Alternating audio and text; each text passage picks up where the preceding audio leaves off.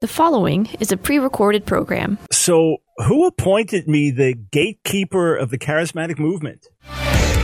It's time for The Line of Fire with your host, biblical scholar and cultural commentator Dr. Michael Brown. Your voice for moral sanity and spiritual clarity. Call 866 34 Truth to get on The Line of Fire. And now, here's your host, Dr. Michael Brown. Hey, friends, Michael Brown, delighted to be with you. We're going to open up the Word. We're going to have an interesting, edifying, helpful discussion today. I won't be taking any calls or responding to posts on social media, so sit back, enjoy the broadcast. I believe you'll find it helpful, not because I'm talking about me, but because I'm going to be talking about us, about you and me, about others. And I think the principles we're going to lay out are really, really helpful. So there is a perception, I've been told this to my face. There is a perception that I am, quote, the gatekeeper of the charismatic movement. Yeah, I've been told this to my face, and the perception comes especially from those who are critics of the charismatic movement, critics of the Pentecostal movement, those who say that the sign gifts, tongues and prophecy and, and gifts of healing, that these are not for today, that they are not normative for today as they were in New Testament times. And those that, that may also oppose modern revival movements and things like that and other trends in the church. And there is a perception um, among quite a few of these critics that me, yours truly, Dr. Michael Brown, I am the quote gatekeeper of the charismatic movement. In other words, I am the one that God has appointed to keep the bad stuff out, to give approval to this and disapproval of that, to spend a lot of my time calling out error in the movement, exposing this one, that one. And that's what I should be doing. Because I'm not doing it to their satisfaction, I'm therefore being lax or I'm being double minded or whatever. Now, what, what I find really interesting is the question who, who gave me that role? Who appointed me to do that? I can assure you God didn't. The one to whom I give account didn't appoint me to do this. The one with whom I commune daily, the one from whom I take my marching orders, the one who burdens me with things that he wants me to do and I seek to follow as best as I understand, did not call me to do that. In fact, there is no such person on the planet, not in America, not anywhere. Now, look, let's be realistic. And I'm going to get into some spiritual principles today that, as I say, I think everyone will find helpful. Now, on the one hand, I could find it flattering that someone thinks of me that way, that I have that much influence, but, but let's be realistic. There are worldwide about 600 million people who would adhere to various Pentecostal charismatic doctrines, beliefs, experiences, etc. There are some among them that hold to outright heretical beliefs, but still identify as Pentecostal charismatic. That would be a, a smaller number. But the overall number, about 600 million, and the vast majority would be those who hold to orthodox biblical doctrines of salvation found only in Jesus and the deity of Jesus and God's triunity, etc., etc., and the inspiration of Scripture. So they would be fellow believers. God's given me a great platform. We reach a lot of people through radio, through TV, through internet, through articles, through books, through speaking, through our schools. We, we reach a lot of people, but I, I feel very confident in saying that the vast majority of Pentecostals and charismatics worldwide have no idea who I am. No idea whatsoever who I am. And I am somehow the gatekeeper. You say, oh, no, no, no. They don't have to know you. You just have to know them. Okay, let's turn it around in this way. I am quite sure that I don't know the vast majority of Pentecostal preachers, teachers, leaders, charismatic preachers, teachers, leaders worldwide. I'm quite sure that I don't. You could name country after country after country and say to me, okay, who are the 20 best known charismatic Pentecostal leaders in this country, in Nigeria, in Brazil, in, in India, in this country, that. Some I, I can't even name any because I'm, I'm just not that familiar with what's happening in those countries. and yet, somehow, I am the gatekeeper of all of those. So they don't know me. I don't know them. You say, no, no, no. We're just talking about America because America influences the whole world. And a lot of the bad doctrines that have spread around the world to other countries have come from America. But there's a lot of truth in that. Absolutely. America is very influential, not just nationally in terms of the American people, but spiritually in terms of the American church. And no question about it that a lot of doctrinal error has been exported and it's come from charismatic Pentecostal leaders in America. It's been exported around the world. Most notably the, the carnal prosperity message that Jesus died to make you rich and being rich is a proof of your spirituality. Yeah, that, that error is having terrible impact in, in many countries. Absolutely. No question about it.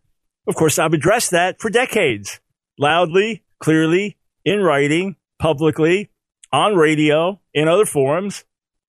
Yeah, absolutely. Spoken against that.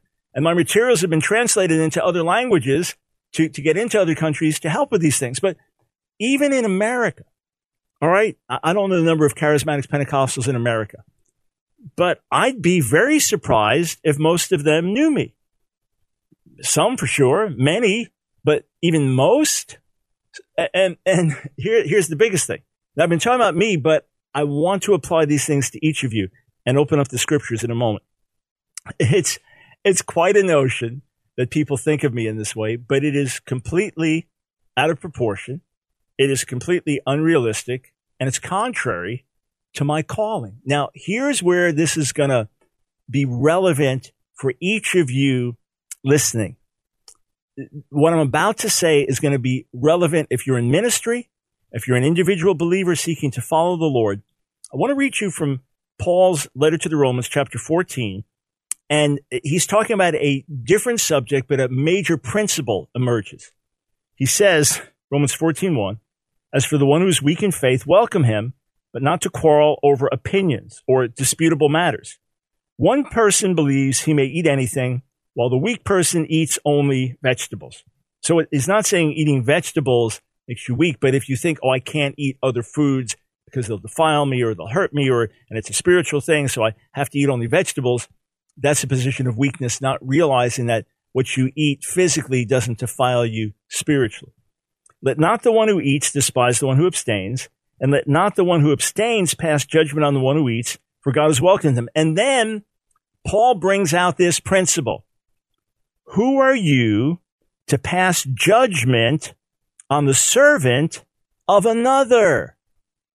It is before his own master that he stands or falls, and he will be upheld, for the Lord is able to make him stand. What a tremendously important message here.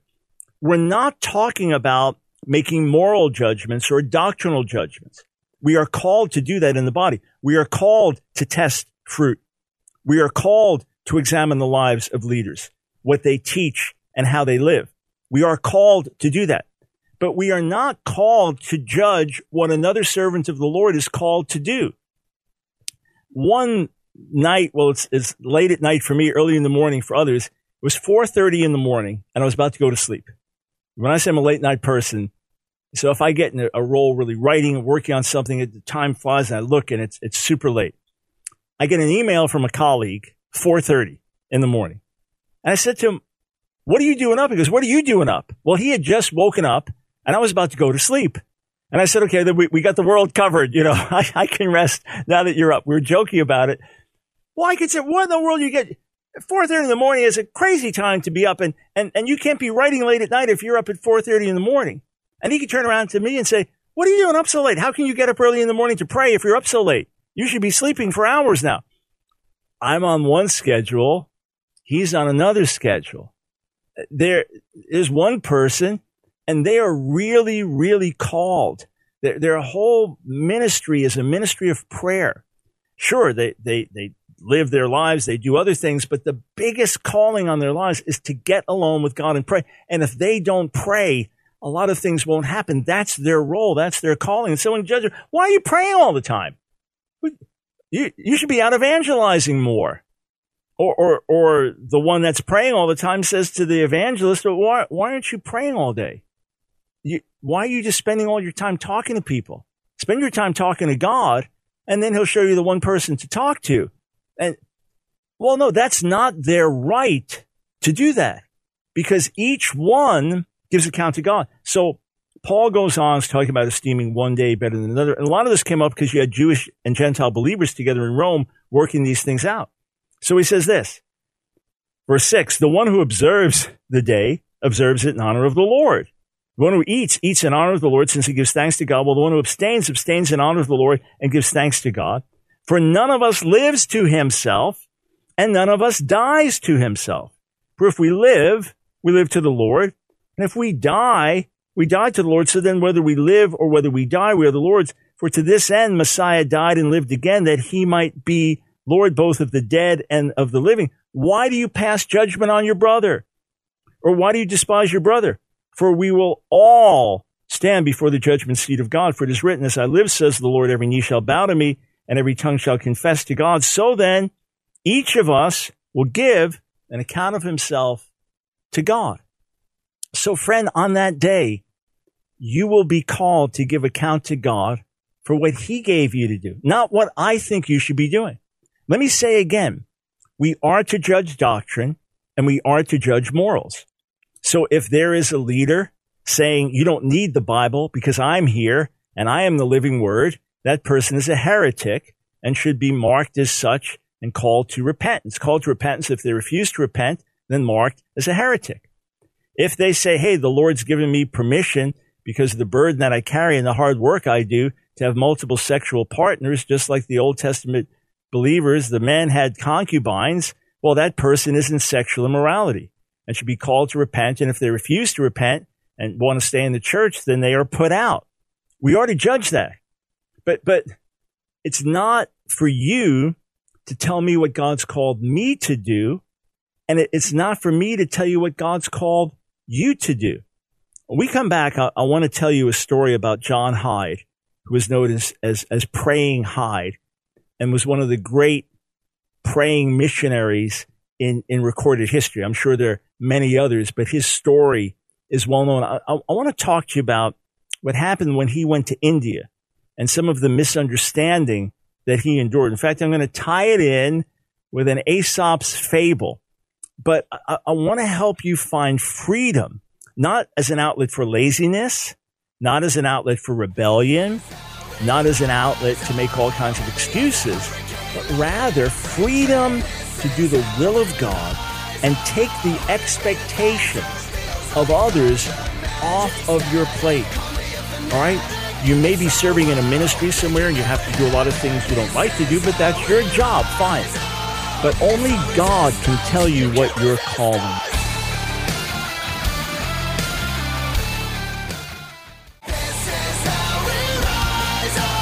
It's The Line of Fire with your host, Dr. Michael Brown. Get on The Line of Fire by calling 866 34 Truth. Here again is Dr. Michael Brown. Welcome, friends, to a special edition of The Line of Fire. I'm not taking calls today or responding to social media posts, but I, I'm, I'm seeking to interact with Scripture and scriptural principles that will help free you from the expectations of others, from the from other people dictating to you what your calling is or them judging you by what they think you should be doing, even as parents, e- even in other aspects of life. You may know that you know that you know, sir, that God called you into the business world and that your calling is to be a Christian witness in the business world and to generate funds that can support the gospel around the world and someone else is judging you, look, I know I see a call in your life to preach and you're living in compromise. You got that thing hanging over you. Friend, if with all your heart you want to obey the Lord, if with all your heart you say, Lord, not my will, but your will be done. If that's your heart, if that's your attitude and you pursue him, he will guide you in the right path. He'll show you the right things to do. He'll, he'll help you understand and discern what his will is as you walk in the light that you have. And, and, and some uh, people have had expectations for you. You know, it could be your family always said you're going to be a doctor, you're going to be a medical doctor, you're going to be a medical doctor. And, now you're not even going to a traditional college, you're going to a ministry school because you feel compelled by God to be a missionary and reach a particular people group that's been unreached. And it's what God's telling you to do. You tell your mom and dad, I, I would love to honor you and see your dreams for my life fulfilled, but I have to honor the Lord. And he's calling me to do this. So John Hyde, known as Praying Hyde, you can read his biography. There are a few different ones. There's one like two or three in one. Think the author's last name is Carre, C A R R E, and then some of the other bios are put in with that. John Praying Hyde, or just Praying Hyde. Uh, very, very moving, very, very compelling because of the prayer life that he lived. But when he first got to India, he was misunderstood because he was not as active on the field as the other missionaries. And he spent a lot of every day in prayer and spent a lot of time fasting and would sometimes not sleep at night. Ultimately broke down his health living the way he was living, but he, he did it willfully and died younger, saying, Hey, I'm not going to stop this, this prayer pattern, died in his 40s. But he, he, he pushed himself to that degree, self denial, being with God in prayer. That was like, we're out here working more and, and, and you're here praying. You need to be out in the field more. But they discovered that the more he was out on the field, the weaker their work got. And the more he stayed in prayer, the stronger their work got. That their evangelism, their missions work was more effective. And, and Hyde made a covenant with the Lord that he would win one soul to Jesus every day that that he would find that person and and not just say, "Hey, the Lord touched you. Go ahead and, and be blessed." No, no, get down on their knees in public on the street in the dust and, and say, "God, save me. I'm a sinner. I need redemption. I need mercy." Before he left the field, and he served northern India, Pakistan area, be Pakistan now. Before he left the field, he had covenanted with God to lead five people to Jesus every single day. So he became a very effective evangelist. But they realized the other missionaries there, they realized that the most effective thing he could do was pray. But initially they judged him because he wasn't as busy. Now he wasn't lazy. He was doing the harder work. It's a lot easier actually to go and talk to others than to spend all day in travail and prayer and fasting and skipping meals and skipping sleep and things like that. It's, it's the ultimate spiritual battle. Reminds me of this Aesop's fable that the members of the body got very resentful towards the stomach because the, the feet and the legs would have to walk all the way out into the woods to, to hunt the animals. And, and, and then the, the arms would get, would get weary, you know, pulling, pulling back the, the, the bow and shooting out the arrow and then preparing the meal. And then, then the shoulders get, get weary carrying, carrying this thing back. And, and, and then clean it, cook it, do all of that, and then the teeth chewing and, and the stomach just sat there and ate. It didn't do anything. It just sat there and ate, enjoyed the food. So the members of the body decided to boycott the stomach. Says the stomach that's driving us to do all this hunting and all this, we'll just stop feeding it. But after a few days, the arms started to get a little weak and the legs a little heavy and the mind a little fuzzy. Ah, they realized they needed the stomach to do what it did. So there's diversity in the body. You may really be called to be a teacher of the word. Here, I'll, I'll, I'll give you, I'll give you little story here. And I'm talking about diversity within the body and recognizing and honoring one another's calling rather than trying to fit everybody in, into the mold that we think is their mold and do the job that we think they should be doing. So again, for those who say, that I'm the gatekeeper of the charismatic church, my question is who, who appointed me in that role? You don't have the right to. Critics of the charismatic movement don't have the right to. Again, they may think, well, well, Mike Brown, you're, you're one of the few that speaks out and you've got scholarship behind you. And even you're into, you're into, you hang out with these weird and wacky people that, that, you know, your own theology is sound. So you're the man to do it. What? I appreciate, I appreciate that vote of confidence in the midst of a criticism, but who who called me to do that? Isn't it God who has to call me to do that? Uh, on the day you stand before God, I stand before God. Who are we giving account to? I'm a, if you're a pastor, you're not ultimately giving account to your congregation or to your board or to your spouse or to your denominational head, although you want to honor and respect and work with everyone you can, but you're giving account to God. Yeah. And, and that's going to be an awesome and very intense day Paul talks about it again in 2 Corinthians 5 how each of us give account to God. This is not for justification of our sins. Our sins have been forgiven through the cross. This is to give account for what we did with our lives. Yeah, absolutely so. So as, as, as we think about this, I'll give you a little analogy. A pastor decides that the, the people in his church, in his congregation, a few hundred people, they, they don't really know each other well. So he tells his, his elders, listen, I made a decision and I want to share it with you. And, and I want you to interact with me on it because I believe it's the right thing to do. I want to take the first Sunday of every month and we call for a potluck dinner. So when the service is over, we clear out the chairs, we bring in the tables. It won't take long to do it while the people are preparing their food, getting their kids and all this. And then every week we encourage people sit with people you don't know, and we'll do it once a month. And I think it's a great way to build fellowship. Well, one of the elders, who, who is evangelist at heart, he said, Pastor, I, I feel like that's immoral. I mean, you know how many people there are right outside our building within walking distance that don't know Jesus, that haven't been born again, that have never even come into our church doors and they're, they're in walking distance from us? How can we be sitting feasting well, those people are dying without Jesus. No, Pastor. What we need to do is, is, is every Sunday after service, send people out into the neighborhoods. And when we've done that, then we can come and have a meal.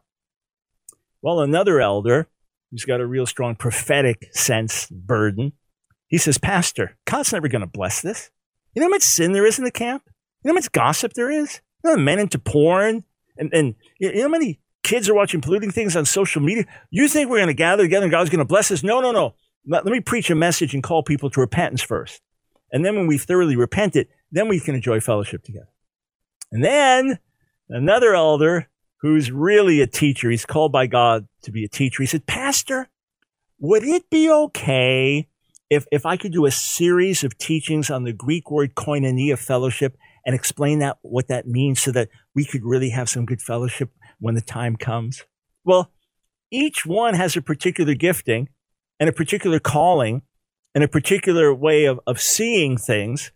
You know, in our household, uh, I I am the the helium balloon, meaning I am so full of optimism. I am so full of today is good, tomorrow is going to be better. And and Nancy is this absolute realist and can see what's wrong a mile ahead or what's going to go wrong a mile ahead. And, and we often joke about it that she's the lead weight that keeps my helium balloon from flying away. So together, it's a great match. All right. So everybody has to serve in general. We all have to make sacrifices. There's stuff we all do that we wish we didn't have to do, but it's just part of life, right? like, you know, as a mom, you want to have a bunch of kids, but not everything about raising a kid is like your favorite thing. Like changing a kid's diaper that has diarrhea and it's the fourth diaper change as you're trying to get the family out the door for Sunday service. It's not like that's not your favorite thing about parenting, but it, it comes with the territory, right? You know, you have a goal to have a certain profession. You may have to go through five years of rigorous study and internship. That's pretty tough, but that's how you get where you're going right? You may want to be an athlete and to be at the top of your game, you have to do all kinds of things repetitiously over and over and oh, okay, but that's going to get you where you want to go. So we all have to generically serve and do things that we'd rather not do. That's just part of life, part of ministry, part of parenting, part of having a job. That's the reality. But when it comes down to the ultimate purpose for your life, you may be called to be single for a period of years.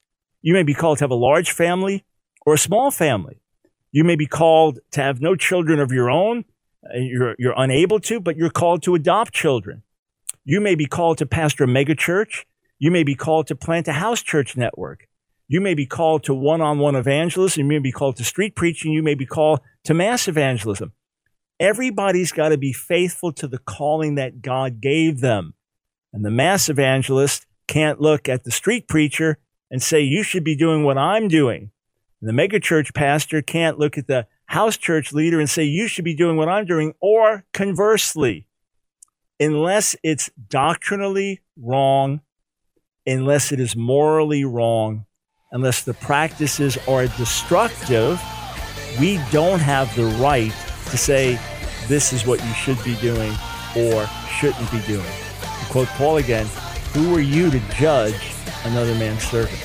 I'm so glad on the day of judgment I won't give account to you, and I'm sure you're glad you won't give account to me. Let us all hear from God. Well done, good and faithful servant.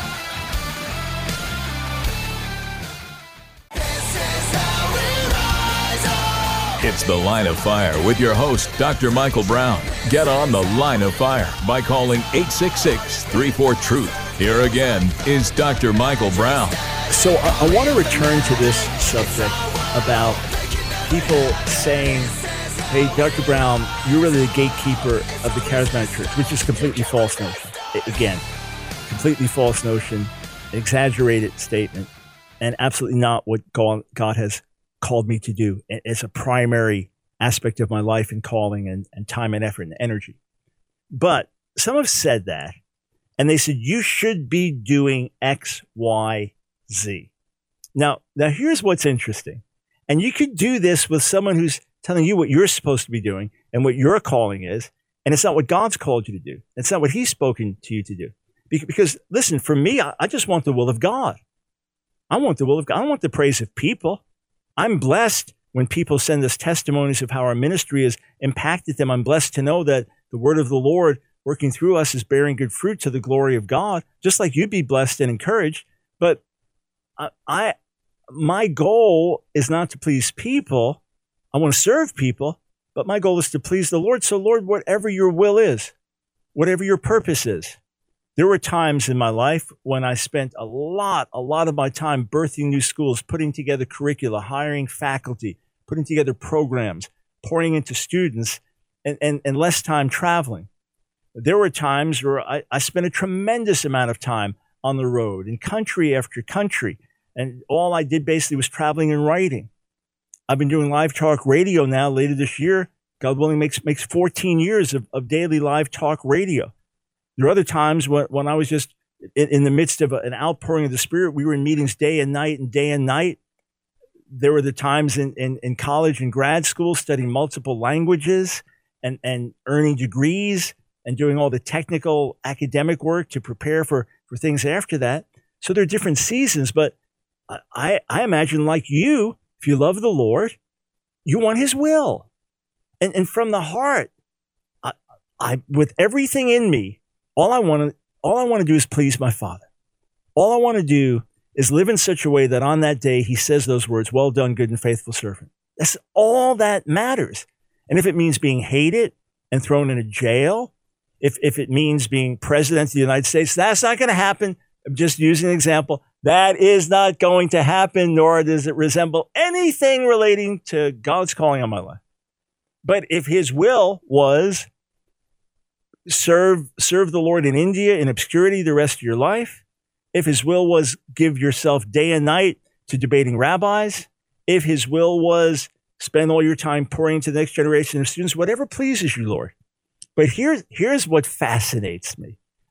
So our ministry has has a number of major emphases, but it takes a lot to do a daily live talk, radio show, internet stream. It takes a lot of effort takes a lot of team effort, takes finances. And for some, that's all they do. I mean, that's the, the radio show is all they do. They're only on more hours than we are, but understandably, because there's a lot of work that goes into this. Okay.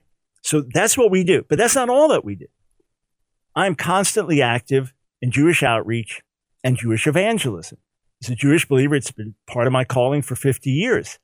So we've, we've written book after book on answering Jewish objections to Jesus and, and Jewish outreach materials and books to educate the church about anti Semitism in the past and God's eternal calling and purpose on, on Israel. So, so those things, you know, it takes a mass amount of time. The five volume series, Answering Jewish Objections to Jesus, over 1,500 pages. That is decades of, of work that's, that's poured into it. So that's what we do. We're actively involved in it. If you haven't checked out our newly completely revamped Real Messiah website. Go there, realmessiah.com, realmessiah.org. Go there. You'll be blessed. Tons of free material, multiple debates with rabbis, series on answering the rabbis, our TV shows, Think It Through, two years of Jewish outreach TV shows, really creative, Fascinating. Well done. Uh, over a hundred objections answered there online, excerpts from our books, video answers. Check it out. That, that alone could be our entire life, our entire ministry. On a daily basis, there are different things I'm doing that involve Jewish outreach, right? That remains a major part of what we do. I'm teaching now in two different schools, uh, once a month for four days, three days at one, one day at, at another. Uh, so doing that ministry school, pouring into those students. Oh, hang on. Now, now I'm saying this for a reason. You're busy too. Your plates are full too. I, I'm not saying, look at how busy I am. You're busy too. You have a lot on your plate too. So hear what I'm saying. I, I normally write five op-eds a week. Some people, that's just what they do. They, they write a, an op-ed a day and that's the major thing they do. They work hard on it. That takes time. You're researching, you're learning, you're thinking and you're writing. So normally five op-eds a week. And then in the last couple years, we published nine different books. Okay. And, and some are commentaries. You know how many years it takes to write a commentary? How many years I worked on my Job commentary? How many years I worked on my Jeremiah commentary? Now I'm, I'm working uh, on my Isaiah commentary. There's years and years of work to do this. And then I'm still traveling and speaking, right? Still traveling and speaking. Been overseas over 150 different trips. India 27 times, Italy 27 times, you know, other countries multiple times. So, so we're, we're doing that.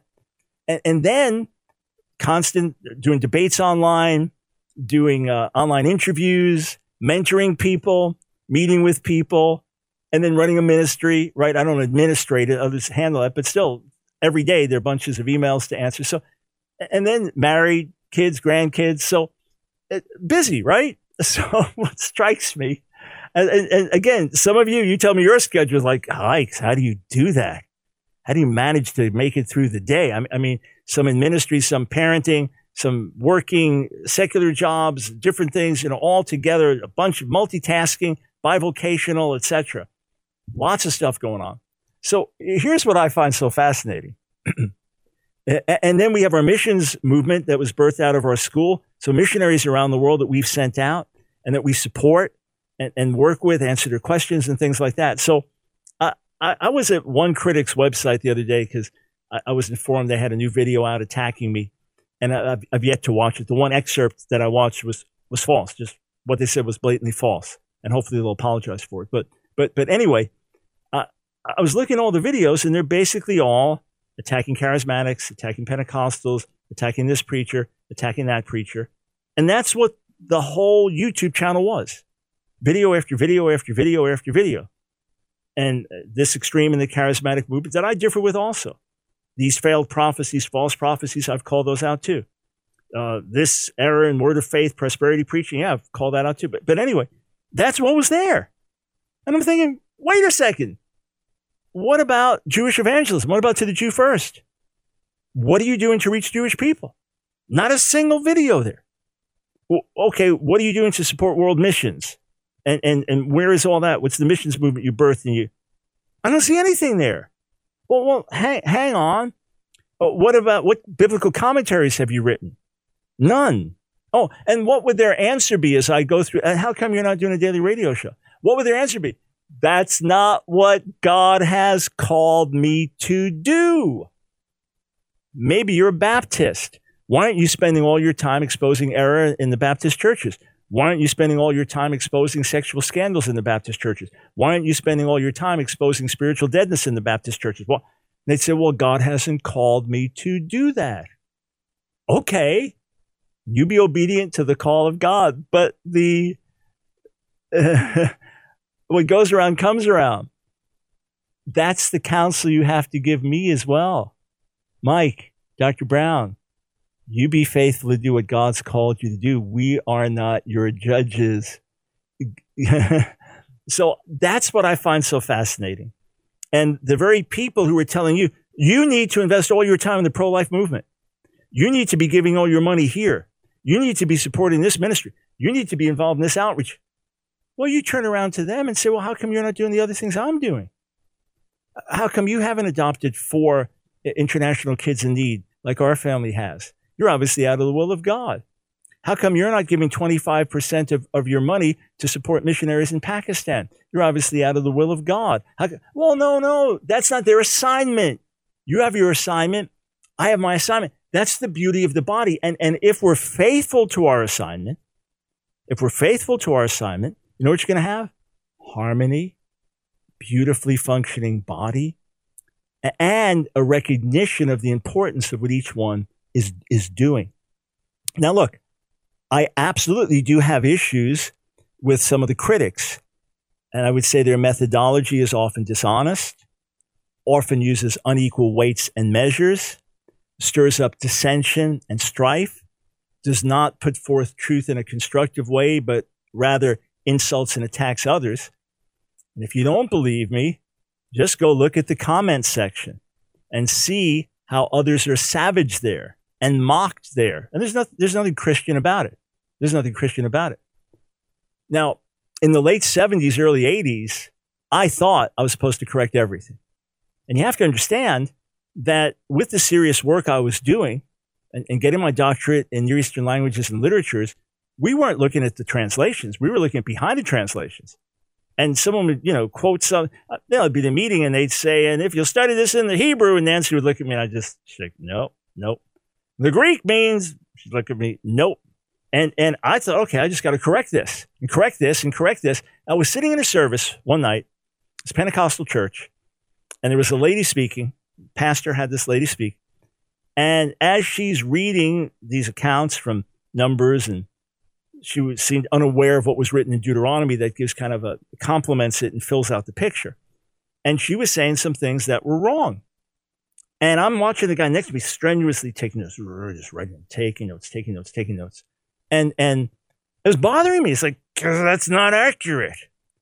But as the message went on, she was making a great point overall.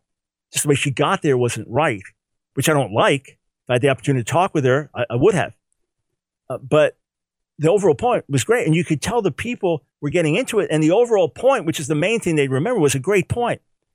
And I remember thinking to myself, okay, because now this is like the 83, 84, and my mindset had shifted some from when it was late 70s, early 80s. I said to myself right now, it's a Wednesday night, in thousands and thousands and thousands of churches all over America, someone's teaching. And this one's wrong on this, and this one's not using the best translation on this, and this one's making a mistake. And it's, it's not my role to fix everything. It's not my role to do that. You know, I, I'd write a book with a publisher, and maybe they've published 300 books. And I'd find one book that I differed with. Well, can I still work with this publisher? Well, that's just the world we live in. In your denomination, you're going to have people that you differ with. In, in your church network, you're going to have someone that you, you differ with. If you work with a publisher, they're going to publish books that you, you differ with that's the world that we live in. But no, I was gonna I was gonna fix it all. So I address issues when God lays them on my heart. I address error when things rise in a major way and get my attention. I feel the Lord wanted me to lean into it. Otherwise, I'm not the police chief. I'm not the corrector in chief. I'm not the gatekeeper. I work with the Lord to help shepherd the sheep as we all should. I am not the corrector in chief.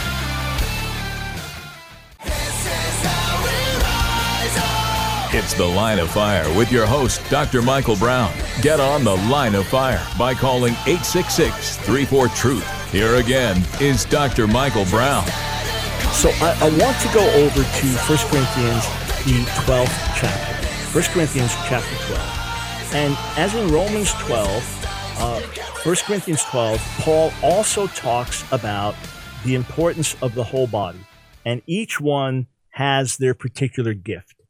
And he says some very beautiful things here using the analogy of the body. 1 Corinthians 12 12. For just as the body is one and has many members, and all the members of the body, though many, are one body, so it is with Christ. For in one spirit we were all baptized into one body, Jews or Greeks, slaves or free, and all were made to drink of one spirit. This was something unique. This was a unique community of equal status through the blood of Jesus. And he says in, in verse 14, for the body does not consist of one member, but of many. If the foot should say, Because I'm not a hand, I do not belong to the body, that would not make it any less a part of the body. And if the ear should say, Because I'm not an eye, I do not belong to the body, that would not make it any less a part of the body. If the whole body were an eye, where would be the sense of hearing? If the whole body were an ear, where would be the sense of smell? But as it is, God arranged the members in the body, each one of them as he chose. If all were a single member, where would the body be? As it is, there are many parts, yet one body. The eye cannot say to the hand, I have no need of you, nor again the head to the feet, I have no need of you. On the contrary, the parts of the body that seem to be weaker are indispensable. And on those parts of the body that we think less honorable, we bestow the greater honor, and our unpresentable parts are treated with greater modesty, while our more presentable parts do not, which our more presentable parts do not require.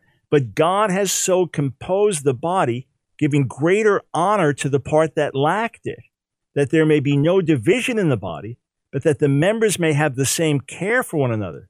If one member suffers, all suffer together.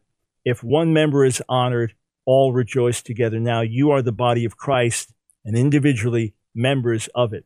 One more passage I want to read to you from Ephesians chapter 4, reading from my Accordance software with my English Bible on the left and my Greek on the right. When I hover over the English word, it connects me to the Greek word. This way I can see exactly what it is if I didn't know the Greek, for example. So in Ephesians 4, Paul is explaining why Jesus, who ascended on high, then appointed apostles, prophets, evangelists, pastors, and teachers.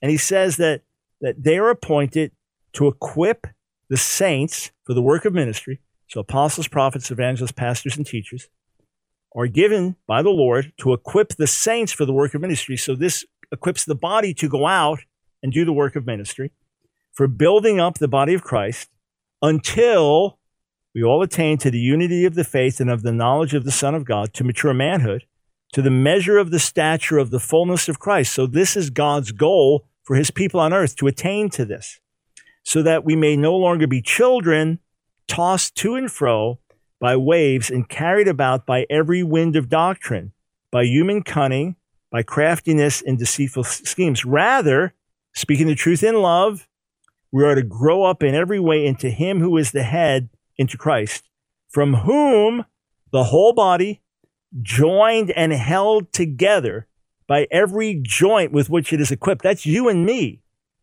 And when each part is working properly, that's you and me, makes the body grow so that it builds itself up in love. I was being driven to the airport in Orlando, and I was talking to the young man that was driving me, and I asked him what his role was. And he said that he is the PA to the executive pastor. And I told him, You have no idea how important your job is. See, God's wired me to carry a lot and to take on a lot and to be on the front lines where I get attacked a lot. Of course, I failed to mention in my job description earlier how active we are in the culture wars and, and all of what that entails. But God's wired me to, to do this. And probably over the course of these decades, I, I've carried what could be two or three full time jobs for others. And, and I'm good with it. I'm blessed. I'm not stressed. I, I'm, I'm enjoying the Lord. I'm enjoying the work of ministry. I'm, I'm, I'm not depressed. Quite the contrary. I'm full of uh, excitement in the Lord and, and meeting with Him and enjoying His presence and His goodness. But you give me other things to do, or I take on things He hasn't called me to do. Oh, way down, and that was the straw that breaks the camel's back, and I'm discouraged. And why? Because I stepped out of what God called me to do, or things were put on me outside of my calling. And if I did not have the team that I have, I, I couldn't do a fraction of what God's called me to do. So what each of them do is just as important. They, they each have their job. They each have their role. I, I, I liken being a PA to being a golf caddy. So, so the, the golfer seeking to win the Masters, win a, a PGA Grand Slam, he's, he's doing everything he can to get his shot the best way it can be and fine tune this and that and master the course. But, but the caddy's also looking to master the course with him and the caddy's going to carry all the bags so he doesn't have to carry them. If he had to carry them, it would ultimately drain him some over the course of the match. And the caddy is going to know instinctively what's the right club to give him. And, and, and then they can confer if they want to do another one. So they're co working, but then the, the caddy has a very important role as well. And that's why they get a percentage. If, if the guy wins, they get a percentage of, of the winnings over and above their salary. At least in most cases, it works like that. Everyone has their important job to do. And when we recognize it's not a matter of, you're important because you're the senior pastor, or you're important because you're the one on radio, or you're important because you're the face on TV, or you're important because you're the CEO. When we get away from that mentality and realize we're all servants, we're all here to do the will of God, and, and I can't say to the hand, I'm better than you. You can't see. Look, try to see. Just try to see. I'm going to close my eyes and hand, you try to see. Well, the hand can't see, but then the hand can say to the eye, okay, eye, let's see how brilliant you are. Type something on the computer. I'll tell you what, send out a text, make a phone call. I, if you're so great, just pick up that fork with the meat on it, get it to the mouth to eat. You can't do any of it. Each one has a function. And if we'll give ourselves to our function, then we'll be blessed. But not only that, the body will work well and others will be blessed too. Now, I, I want to go to one more passage, Proverbs, the sixth chapter. I absolutely believe in correction and rebuke. I absolutely believe in it and have engaged in it privately and publicly many times over the decades. And yes, there are whole books I've written and many chapters in other books, many sermons I've preached and broadcasts I've done that are focused on correcting error. I seek to do it in as biblical a way as possible, which is not mocking other brothers or sisters, not speaking in demeaning, insulting ways, but rather speaking the truth in love. And when there's an urgent need to call people to repentance, to tell them you're destroying your life if you don't get things right, I will do that. But I'll do it with tears and with pain. Now, look at this in Proverbs chapter 6. Proverbs 6, and there's a list here, all right? Because I, I want to talk about how we do what we do. If you say, well, God's called me to correct error, and God's called me to, to expose error, okay, make sure that's not just an immature fleshly reaction. Make sure that that is a calling. And then that means you're, you're praying, you're interceding for those that you think are in error. You're doing your best to reach out to those that you believe are in error. And, and, and, and, and then when you're correcting, you're correcting in constructive ways, not, not mocking other brothers and sisters in the Lord. But look at this Proverbs 6, verse 16 and following. There are six things that the Lord hates, seven that are an abomination to him. The same word used for a man sleeping with another man, it's an abomination to the Lord. It's detestable, right? Haughty eyes, a lying tongue, and hands that shed innocent blood, a heart that devises wicked plans, feet that make haste to run to evil, a false witness who breathes out lies, and one who sows discord among brothers. Sadly, in many critical circles, I find a violation of, of three things here a lying tongue, a false witness who breathes out lies, and one who sows discord among brothers. I can't tell you how many things have been sent to me over the years whole websites attacking me, pages on websites attacking me, articles attacking me, videos. And some of you just glance at and see. Others, because I knew who the person was, I, I took the moment to read the article. Videos where people told me the content because I'm, I'm not going to spend my time watching the attacks and if someone genuinely has a concern, they can always reach out and interact with me. But I've, I've seen these things with blatant lies, blatant falsehoods. I'm not talking about an opinion. I'm talking about a falsehood, a blatant falsehood. There it is. It's out there. God hates that. I, I've seen where others bear false witness about others in the body, people I know personally. I'm not talking about an opinion. I'm talking about false witness. And I've seen continually the sowing of discord among brothers, not marking a heretic who denies fundamentals of the faith, but someone who dis- sows discord among brothers. So, how can that possibly be something that God's pleased with? Even if there are good corrections mixed in, there are three things out of the seven that God hates, according to Proverbs 6, that are being practiced. So, whatever we do, let's be motivated by love for God, love for others, love for truth, and let's speak the truth in love. When I pray for people that are in error, if they heard me praying for them, they would have to smile because I'm not praying a judgmental prayer and I'm not praying judgment on them.